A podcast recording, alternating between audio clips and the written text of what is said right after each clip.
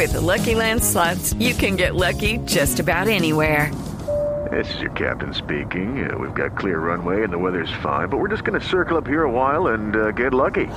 No, no, nothing like that. It's just these cash prizes add up quick. So I suggest you sit back, keep your tray table upright, and start getting lucky. Play for free at LuckyLandSlots.com. Are you feeling lucky? No purchase necessary. Void where prohibited by law. 18 plus terms and conditions apply. See website for details.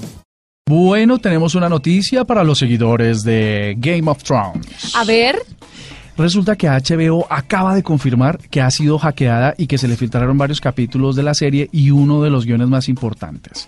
Según la ha informado recientemente, hace esta mañana precisamente, Entertainment Weekend, HBO eh, le dijo a sus empleados a través de un comunicado que un correo electrónico habría notificado que se habrían robado 1.5 terabytes de información de la empresa, sobre todo donde están capítulos de la próxima, pues los próximos capítulos de la séptima temporada de Juego de Tronos y que amenazan, eh, me imagino que a través de las extorsiones, pues con filtrar estos contenidos. Y como la gente ahora ha cogido de culto los domingos sí. para, mm, eh, ¿qué vas a hacer?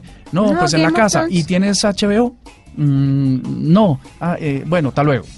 Y, sí, sí tengo HBO. Eh, ¿Quieres que te llegue a la casa con un vinito y una cosita? Ay, sí, señor. Ah, entonces ahí sí corre, ¿no? Pues resulta Puede que es- guardarse la cosita, tráigame el vinito y venga y vemos Game of Thrones. o- Sí, guárdese la cosita. Sí, bueno, está bien. A no ser que traiga una cosota.